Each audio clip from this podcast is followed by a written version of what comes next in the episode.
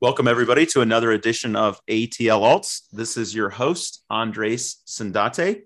Today, I am delighted to be joined by two guests um, Jeff Parks, the CEO and director and co founder, and his colleague, Jimmy Vaiopoulos, the CFO and co founder of Stack Capital, based in Toronto, Ontario, Canada.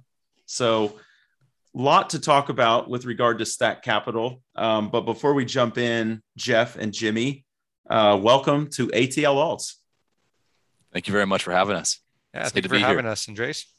Yeah, super excited, Jeff and Jimmy, to uh, to jump in and talk about Stack Capital.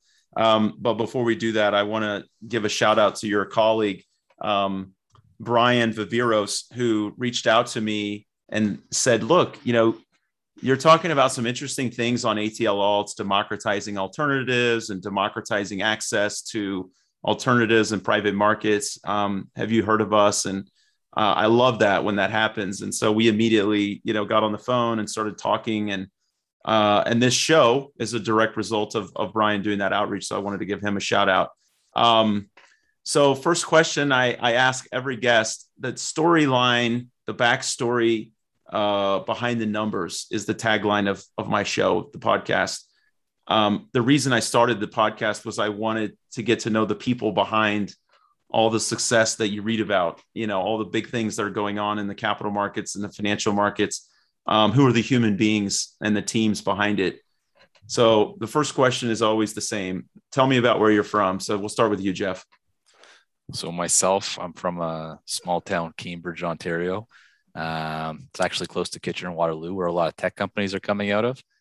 Grew up there, ended up going to school at the University of Western Ontario, into business school, and then coming right back up the 401, which is our major major highway, in uh, into Toronto, and ended up starting my first job. I never went down the PE route or the investment banking route. I went right into the hedge fund route and it was it was funny. I didn't have the marks to get into that investment banking or or, or private equity job, so I actually went through building directories to find different funds that I could actually apply to. Ended up uh, getting a getting a chair and was there ever since before I moved on to Stack Capital. So that's my quick background. Jimmy, over over to you. Before yeah. I jump to you, Jimmy, uh, remind me to tell you uh, and ask you some more questions about that because we have a lot of younger listeners who are always intrigued about how do I get into you know this said business, and a lot of times I would listen to shows where guys would say, "Oh, I went to XYZ school and then started out at some well-known bulge bracket firm." And it's like, "Wait a minute, back up." It's a whole bunch of things that happened before you got to said school and you started first job. So, congrats on on uh, on on where you're at, but a, a, big part of it is where you've come from. So, Jimmy, I cut you off. Go ahead. No, not at all. Uh, so, for me, I uh, actually studied engineering first uh, and and then business school uh, and, and, started out my career in at KPMG. Did you know the audit side, also the advisory side, working on M and A, uh, and really liked uh, you know smaller, disruptive companies and disruptive industries. So then uh, after that, began working in renewable energy. Was the CFO of a uh, a public company, then as well based out of New York. Uh, and then uh, worked in crypto for quite some time. I got super excited about that whole industry. Uh, you know, early on, but uh, really around 2017, and so I actually stepped into uh, that industry, which was quite early at that time, uh, and and worked at a company called 8 Mining, which is now one of the bigger crypto mining companies. Just recently went to Nasdaq this year. and and left there to uh, help start Stack, which is focused on these private companies, typically in innovative industries and and and trying to do big things themselves. So so I've always been really focused and interested in in that whole space. Yeah, no, that's a perfect segue. Um, that's why he's the CFO, Jeff. Um, it's a perfect segue because he's got to talk to Wall Street and talk to uh, the folks on the Toronto Stock Exchange um, when you guys are doing earnings reports. But when Brian uh, reached out to me, Brian Viveros, your VP of Corporate Development and IR. You know, he he and I had a conversation about, you know, Stack Capital is trying to democratize access to private equity into uh, private markets, uh, specifically within some stages of, of private markets and private companies.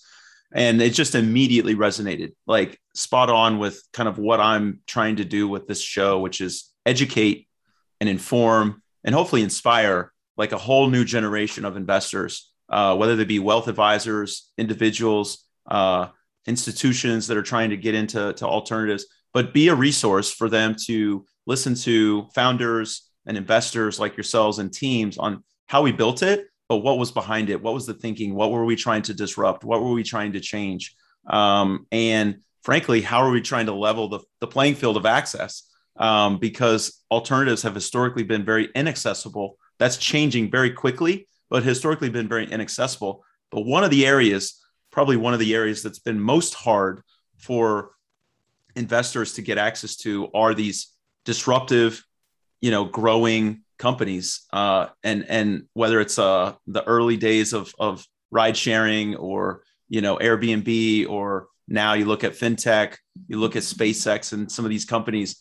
People read about them. They read about the founders. They read about the new economy, the growth economy, but they don't know how to get access. So before we get into all of that, your backgrounds in hedge funds, your backgrounds in public accounting, your backgrounds in, you know, in the crypto mining space, like tell me how the concept of we want to go disrupt private equity, like that's a lot. There's a lot there. How did that even start? Yeah, I think like the from from from the start, you look at all of the funds and how they're acting out there in the market these days people want more and more liquidity. And if the more and more liquidity you want those underlying funds, then they have a tougher time to actually invest in those private businesses. And it causes issues. There's not a duration match. So you're getting all of these big funds move up cap for people moving into buying them Amazons, the IBMs, the Microsofts of the world. And they're not giving people exposure to these private equity, to these private opportunities. So we sat there and said, we don't just want to create a fund. Anybody, we can go out and create a fund. We want to do something that's different. We want to give people access that don't generally have access and do it in a manner where you don't get you don't get a point in time where you need liquidity and you can't have the liquidity. So to the comment that you made before, we're democratizing, we're liquidizing, and we're fractionalizing this opportunity. So people can just go out there on the exchange and buy the underlying stock to get exposure to these opportunities. So it was that duration mismatch of funds, and they're saying, hey, we only want a five or six year timeline. Well, that doesn't work with all of these underlying companies. Those are the big key attributes um, of, of why we were thinking about. It. And then we needed to build the whole team around that as well from public market guys to private market guys to building a board of directors behind us and in a whole advisory board to bring that entire team together to get this thing up and going. And and maybe Jimmy, I will come to you and, and ask you. We have listeners who are, you know, they're in the graduate postdoc stage of investing in alternatives and private equity, but we and I love getting questions and, and, and engaging with our guests who are very new to investing. And maybe they're just starting out their career and they're like hey i can go buy you know shares in these private companies on these crowdfunding portals now. I can go buy them on secondary exchanges. And let's be very like honest like tech is just that's where people want to be right? That's a really big area. I don't care where in the world you are we see it you feel it, and investors want information and access. So, characterize the private equity business, if you would take take us through kind of is the private equity business only for the institutional, sophisticated investor? And, and is this something where you should leave it to the experts? Should you leave it to the hedge fund crowd, to the private equity crowd, to the stack capitals? Help help paint like that continuum. Yeah, yeah. No, it's, it's a good question. So the first thing I'll note is how big the private equity space has become, right? What we're seeing first off is companies staying private far longer than they used to, holding off going public, you know, for a few reasons. You know, they, they've been able to access money uh, in the private markets very easily. They've been able to provide liquidity for their founders in, in various ways, and they don't want to go through the headaches of actually being a public company just yet when they are want to focus on growth. So the whole sector has ballooned uh, into something very very large, and and so but so but traditionally it's been very hard to access it for for a few main reasons. One, it's complex. There's no standards to what information's out there. Uh, and, and, it's hard to navigate. Like there's no one source of entry, right? Like it's completely fragmented how you can find these companies and actually invest in them.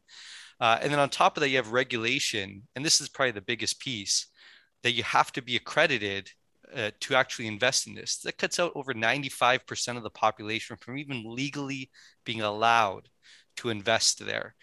So, so even if you're the, the lucky few that is an accredited investor, which has a wealth and income, very high bar to, to, re, to meet, uh, then you have to dedicate a significant amount of time to finding these companies, doing the due diligence, and and understanding a lot of these complex and innovative businesses. And if it's not your day job, it's hard to do that properly, right? And and that's why there is there are so many funds and, and ways to invest is because you can uh, put your money with folks that do this day in day out that you trust that really understand this industry and so uh, so, so, so what, so what I'll say, you know, at a high level, you're seeing more and more access coming out to accredited investors. Uh, we're seeing a lot of platforms to do that and ways to do that. Uh, but there's very limited things that we've seen that allows non-accredited investors to invest in the space. And that's really the innovative product that we're bringing to market here is that this is one of the few ways where big names, you know, sought after companies uh, can be accessed and invested in by non-accredited investors. Uh, and that's why we chose this structure. We think it, it fits all the criteria. A lot of people, you know, just the other key thing, the lockups on these types of investments are 10 plus years. A lot of people just don't have that type of flexibility to lock up their funds for that long, not knowing exactly what's going to happen and put that kind of risk on it. So we have the liquidity so they can get in and out. They have the access. We spend all day, every day looking to invest and doing our due diligence. Uh, and and uh, and we think this and non-accredited investors can invest and so all that together we think is something really new and really something special out there yeah see see we will see we will oftentimes as folks in this industry we will use terminology and i'm not picking on jimmy but we'll use terminology that i don't think the average non-accredited investor really even understands. When we say things like lockup and and fund terms and things like that. So what i want to do is is help educate people around some of the things that you talked about. Um, and jeff i want to ask you this. So everybody says own real estate it's the quickest way to you know use the uh, american dream you know the the go go buy a house you know compound wealth that's your asset there that's that's your retirement there is is your home. And then we saw what happened in 08 and then you look at where wealth is created and wealth is being created today in private assets private businesses owning and investing in private companies right? Especially in in today's day and age like tech companies right? With the digitization of our economy at least in the US and in Canada.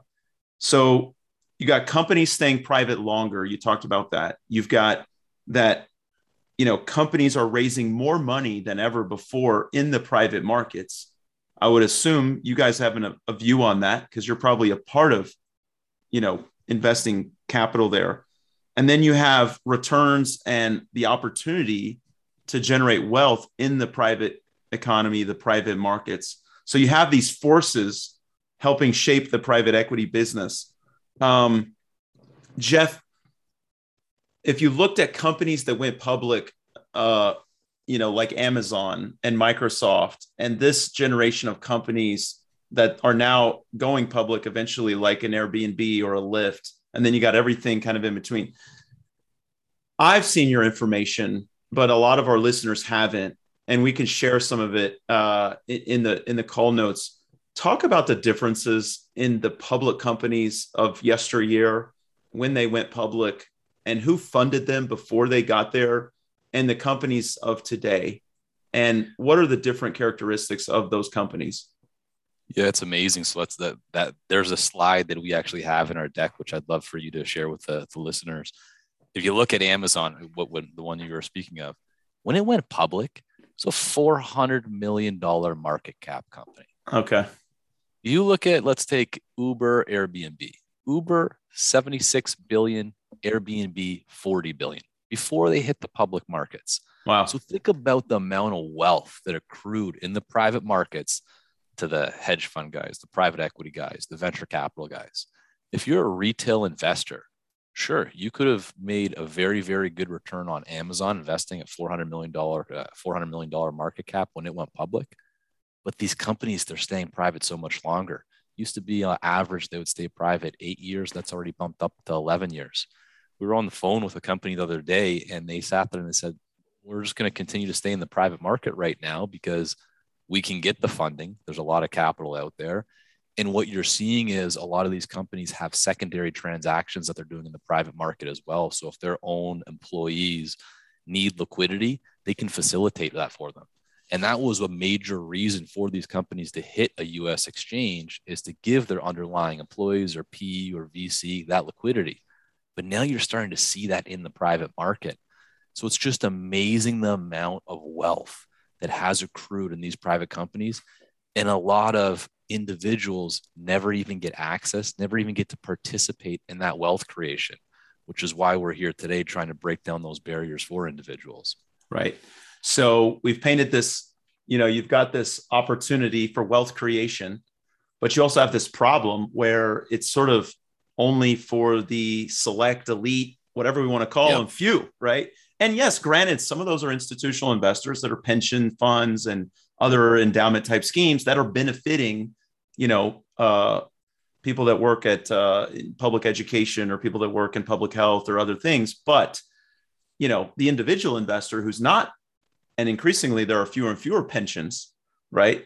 Um, those individuals haven't had access to that huge wealth creation opportunity that's happened in private equity and in and and in those tech companies unless they were willing to wait and do the IPO investing, which you often hear is risky, right? Risky, don't do IPOs, right? So so it's a conundrum, right, for people um, of of okay, how do I how do I get access? So you see all that happening.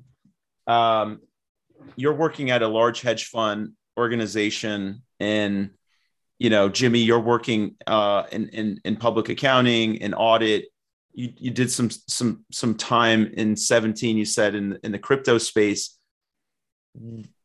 When did you come together and say, okay, let's build something? Uh, and did you just get to a public offering? Or did you say you know let's let's try the private route and it didn't work? Like i want to hear that backstory. Yeah jimmy you want to take that one? Sure. Yeah so it's you know it it it, it started i remember uh, jeff and i uh, you know ha- having a drink and talking about the early uh, shape of this um, you know, not not super long before this, but uh, uh, early on in in you know, I think just after COVID uh, had hit. Uh, but the core thing, what made this special, was it being a public company. So that was always at its core, and and we had both bit worked in capital markets. We both understood that space very well, and and so we, so we knew the structure that we we wanted and we knew the structure that was important to make this special. Uh, but there was so many conversations that we had to have uh, leading up to actually executing this and knowing that this was was a possibility. And it you know it ranges from you know mentors uh, you know the, you know some people who are now are, are on our advisory and and and board of directors uh, you know, the regulatory agencies, the banks, investors, and you know, the more people you talk to, the more uh, it actually starts to shape into what uh, what we think is quite special. But at the core of what we wanted, we think is a very innovative idea and and and something that's really desired out in the market. Like if you really talk to the average investor, someone who spends a lot of time investing, they get very excited over a lot of these private companies that they can't get access to. And so knowing that uh, we had we we we had thought of a structure and there was a possibility to bridge that gap was excited to, exciting to everyone that we were speaking to and and and slowly you know with, with a lot of hard work a lot of conversations all the pieces start coming together mainly because the overarching mission was so relatable to so many people in the industry. And so so so to answer your question directly this wasn't something we tried at different angles or anything like that. We knew exactly what this had to be you know very early on. And with the help of a lot of people a lot of you know uh, folks that uh, loved what uh, we wanted to put together uh, this you know slowly came together but you know as you know in the public markets things take time and and and, and they did with this this was no exception it was yeah. definitely a big like team piece as well, right? Like Jimmy with the public accounting side, Jason, our other co-founder, he was 25 plus years at TD as a managing director on the sell side. I worked hand in hand with him, myself on uh, the buy side for a period of time. All of us coming together that had different attributes that you could put together to create this thing. It was very, very team driven to get this uh, get this done. Yeah. I want to ask you about some of the pillars of Stack. So, when you read your prospectus and some of the, the, the public materials, which we'll make available uh, in the notes in this podcast, um, you, you talk about some of the things like, you know, democratization, and you talk about some of the advantages, some of the competitive advantages that that you believe your firm uh, has. But you also talk about providing investors with access and you talked about that just a minute ago jimmy with access to the kind of companies that they see growing the economy that happening disrupting that they historically haven't had access to and one thing i found very interesting was the composition of your cap table when the company went public it's not just these big institutional firms that got access it's it's a mix um, but when you designed the firm and you decided that you were going to set up a company, what were some of the key pillars around where do you want to invest? You know, and where do you want to focus your efforts? Um, because when you set up an investment firm, you obviously have an investment strategy, you have a thesis, you have a process. Uh, we'll probably do a part two to this where we'll spend more time talking about that. But you look at some of the key pillars uh, beyond democratizing access. What were some of those that that were important to your firm? when you thought about disrupting private equity? Jimmy, I'll go for that, Jeff. Okay, I'll leave that to you. Uh, to me, so, so what uh, what we wanted to invest in was uh, really what. So, so there's two pieces to this, right? You know, we're managing a pool of capital, and you, we want to get a return. Obviously, that's the the core of what uh, what we do. But the other side is you know there are some key names and these go hand in hand and there are some key names that people really want to get access to. And and that's uh, you know and we call those you know internally here the cocktail hour names right? Hmm. you know those those those names that you hear and and and can talk about. And so we do want to provide a whole mix. Really we're trying to find companies that have a product market fit uh, you know, if, we have this J curve on our slide. So you have the valley of death in, in, in, those early stage companies, they find that product market fit. And, you know, it's, it's right on up and the risk decreases over time to before they choose to go public whatever uh, um, path they have. So we want to invest in that later growth stage to late stage companies. Typically, that's above 500 million market cap, but many times over a billion, which we call unicorns.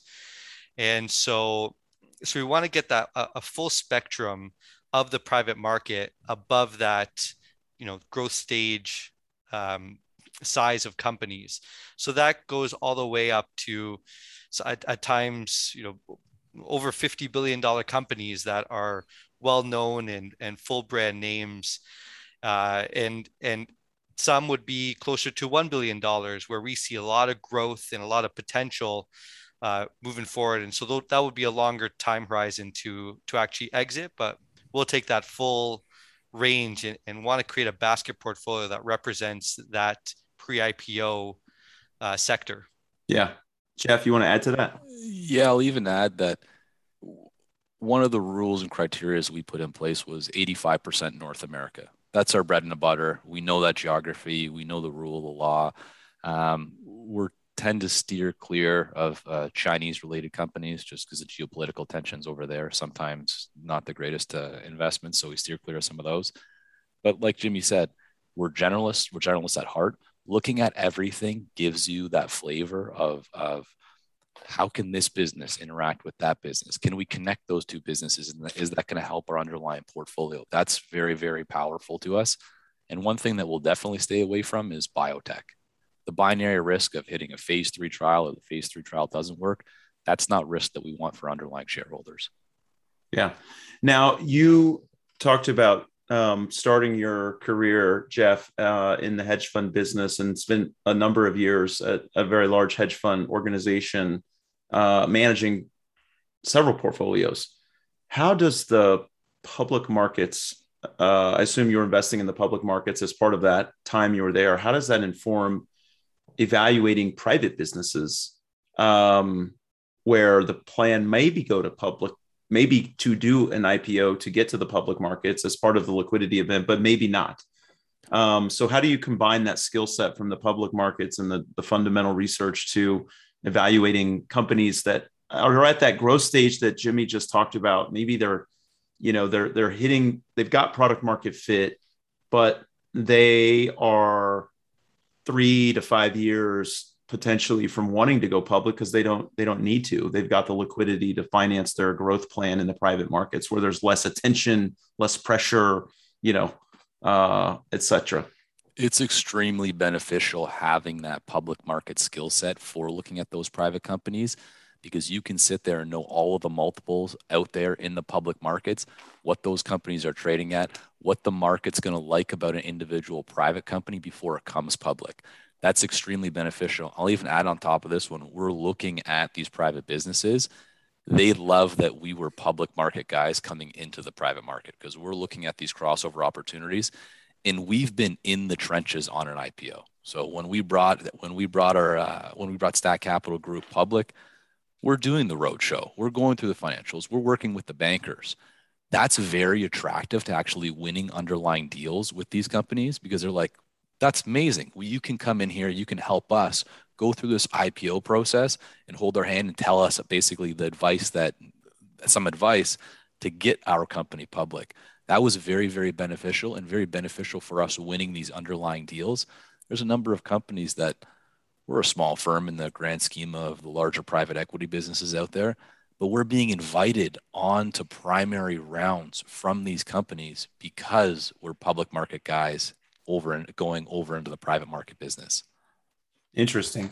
Yeah, I definitely want to get into more of how you think about sourcing and the the the the way I've always understood private equity is, you know, they saw they talk a lot about like the private equity executives talk a lot about, you know, relationships with the bankers and the intermediaries, but a lot of it's referral driven and we're not doing auctions and we're not doing competitive bid processes. I don't know how much of that is, you know, true or not. But Jimmy, I want to ask you back to your experience in big public accounting environment, knowing the governance, the processes, the procedures, the the things that are going to be needed for a company to go public.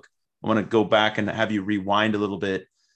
Um, when you're thinking about setting up that Capital, you knew it sounded like from the beginning that you wanted to have something special, and something special was being public not another private fund, um, but something public. What were some of those pivotal decisions that you had to make and, and help inform Jeff and, and other colleagues about the way you select your partners, the way that you put together the foundation of Stack Capital before you're public so that, you know, over the period of time to get public and to eventually be listed on the Toronto Stock Exchange, all of that would come together. So so maybe go back and, and help us understand that journey a little bit. Definitely. Yeah. So we work working uh, in public accounting, you know, I've seen so many companies go public. I was part of all that process.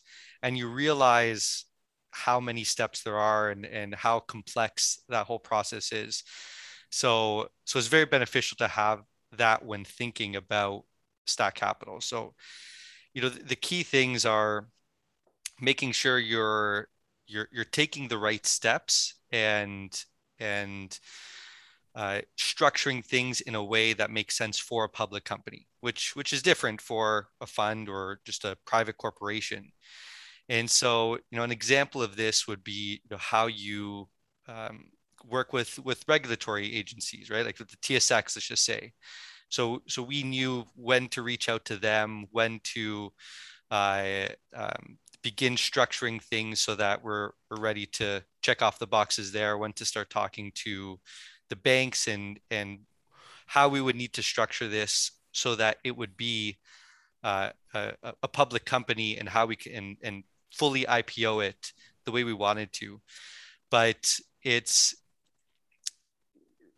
yeah, like that. Just having done this a few times beforehand, you know, I've I've done this also as CFO and and seen the early stages of a business, uh, you you learn what, what these steps are. And I could go through them. I don't want to bore you with some of these uh, pieces, but just understanding the order of things and who to talk to and when and who to bring in at the right time helps the process uh, significantly but yeah and there's of course similarities to a fund as well but at the end of the day uh, you know, public companies are very unique. And the one good thing for the Stack Capital investors and everyone involved in this is that you're forced to reach a bar of regulatory standards, uh, governance, um, reporting, everything.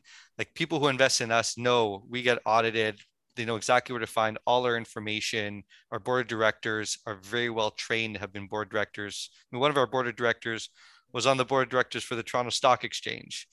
And so so we really have that high bar that that we meet and worked on meeting very earlier and took time. Yeah, I mean, because one of the criticisms of the private markets and and investing in in private assets, which has become wildly uh, uh, popular and vogue, whatever term you want to use, is transparency and the industry like you you said this earlier jeff like the industry lacks a common there are efforts there are associations and others that are putting in place standards around the lp community and and asking gps and sponsors to report in certain ways. But by and large it's it i feel like we're in our infancy uh, relative to the public markets. When you talk about benchmarks and you talk about um, you know what what is a private equity benchmark uh, just just to name one. So, with that said, the second part of the show, I want to spend on the post public life, what it's been like, where you're seeing opportunities, where you're seeing, um, you know, promise in this idea with respect to your LP base, um, what your maybe some of your future plans are uh, as it pertains to the company that you can talk about publicly. Um, but in, in in the final five ten minutes here, I want to ask you about you know that journey and the and the stack capital kind of differentiator. And and I keep coming back to this kind of contrast with the private sector and the private markets, and we're awash in liquidity. Um, how does stack capital stand out in that very crowded environment with everybody trying to get into these really ideal companies how do you you know when thinking about a public investment holding company how do you or where did you start to develop i guess confidence that this will actually improve our access or this will actually enhance our deal flow or did you know that um kind of going in I remember I remember one individual sat there and and and said that Listen, a lot of guys are going to want you on their cap table because they're not just selling it to the Silicon Valley bigwigs. They're not just selling it to the conventional private equity guys. They're selling it to everybody. By selling into Stack Capital Group, you are selling into absolutely everybody. So I think that was a really big di- point of differentiation versus any other product out there. There's nothing that is identical to us out there on an actual exchange where people can sit there and get access into these into these unicorn companies which obviously helps us win that deal flow. So that is, I think, the biggest piece of differentiation, plus mixed with you actually get liquidity. As Jimmy spoke to before, a lot of people don't want to lock their money up for 7, 10, 15 years. By buying us, if something in your own life changes where you want to buy a house or uh, when your kids is going to university, you have that ability to liquidate the position and get liquidity. Or if you're sitting there and you come into a big windfall and you want to put more capital work, you have that ability to go out there on the actual exchange and buy more. That's generally not seen in any of the private equity businesses out there. And two you can put these in any any any any account that you want, whether it's a registered account or a non-registered account, which is a big point of differentiation as well. I want to ask you, Jimmy, about some of the peers out there. So, the alternative asset management business, at least in the U.S., um, the likes of of Brookfield and Apollo and uh, KKR and Blackstone, um, these companies, you know, guarded their privacy like, you know, that was the secret, and then all of a sudden they all became publicly traded, and and and so now you are publicly traded um, on the Toronto Stock Exchange. And there's other companies I was reading through your prospectus like uh, Fax Capital and Onex Corporation, uh, Cymbria. So help investors listening to the show understand this public investment landscape. Is owning Apollo or KKR or Blackstone, um, how how is that different than say owning, you know, Stack Capital? I understand that, but I don't know how yeah. much our listeners understand that because to them, it's all a bunch of guys and gals just investing money. And how's it really that different, especially when their historical DNA of those firms is private equity? Definitely. Yeah. So, so what's different about us is focus uh, in, in one very specific thing. Uh, so what you get with a lot of those bigger player, like the, you know, the the Brookfields of the world, is that they're they're they're very diversified and they do things at such a massive scale that uh, it, it's hard to you know one keep track of everything that they're doing. Like if you look at all the divisions of brookfield or all the divisions of apollo and their investments it, it takes some serious time to uh, track down exactly what you would be investing in there. Uh, and and for them they also have a different business model. They have, you know, they're trying to acquire a, a very large stake in certain operations, uh, try and take the, uh, you know, specific cash flow businesses and uh, rebuild them and potentially sell them out. Like there's, it, it's it's a it's a focus on, uh, you know, very very big scale operations. What we're trying to do is create a bridge into getting exposure to high growth uh, primarily tech unicorns in North America. And so that's our focus. And that's really what people get very excited and get, you know, but they're watching these companies and, and, you know, watching their path to IPO or trying to figure out um, how, how they can get exposure. And there just really is no way for for them to do it in any traditional respect. And as i mentioned before you know 95 over 95% of the population just legally can't can't even if they got access. Right. And so so what we want to do is is is focus in on get taking you know small stakes in these large fast growing companies where where we really believe that they have this this huge growth potential. Um, you know we see pre-ipo for a reason because they do have that path to uh, to to an exit as well. And and that's what really people get excited about and that's why they want to invest in us. So, Jeff, um, I want to ask you if I'm understanding what Jimmy just said. Um, you have these really big global asset management firms, and they're investing in every asset class. You, by investing with Stack Capital, basically are getting a, a specific exposure, a sleeve, maybe even to strip it way back. Like you're investing in a like a fund, but it's publicly traded. You don't have to have millions of dollars to get involved. That's looking only at growth stage, late stage, and pre IPO companies in North America. So while those other firms might give you that exposure, it's diluted so much in a way by all the other things they have going on that, you know, when you look at and understand where the growth potential is in the economy, you guys make an argument that it's in those growth stage, you know, late stage growth companies and pre-IPO companies, and that's that's the box, that's the the sandbox that you that you want to participate in, and you want to give everybody access to that.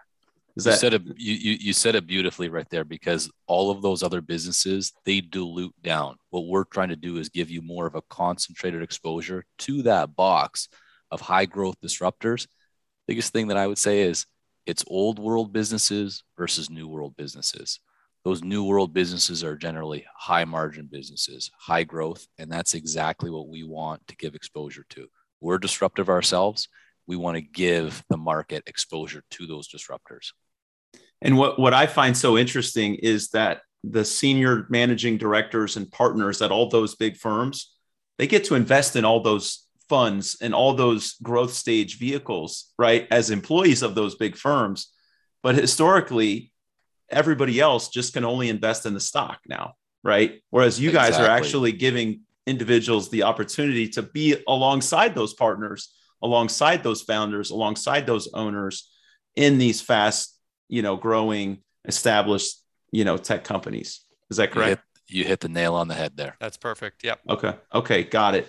So that's going to conclude part one of our two part interview. Um, in part two, Jimmy and Jeff, I would love to talk about what are some of the characteristics of the companies that you guys find most interesting. If you can talk about uh, since you're publicly traded, some of the some of the prior investments. Um, if if you can talk about what gets you guys excited, because everybody looks at what's happening in tech and in the economy and says, you know, at least with the Fed, how long will they continue to provide, you know, the kind of accommodative uh, policy, and what happens, you know, if they start, you know, to pull back? We see inflation. There's all this macro commentary out there I don't know how much the individual investor reads that um, and pays attention to it, but they feel it. They feel it at the gas pump. They feel it at the grocery store. They feel it in, you know, uh, the, the stuff they're doing day to day. But they also see tech and they see how much it's disrupting and they see these companies. And I think that you're right. They want to participate. So in, in part two, I'd like to get into how you're constructing a portfolio, what you found out about Stack Capital as a public company, um, some of the growth challenges uh, that you've had to address, and um, and let you guys, you know, give us your sort of outlook for the future. That'd be fantastic. Excited, uh, excited for part two. Looking forward to it. Thank you so much, Andres. All right, so that's uh, part one of our two-part interview with um, Jeff Parks, the CEO and director, and Jimmy Vaiopoulos, the CFO, both co-founders of Stack Capital gentlemen. I really appreciate it. I'm going to post some of your uh, information uh, in the show notes to part one, and then uh, part two will be coming out shortly. So thank you to to both of you for joining me today on ATL Alts. Thank you very much for having us. Thank you very much. Really appreciate it.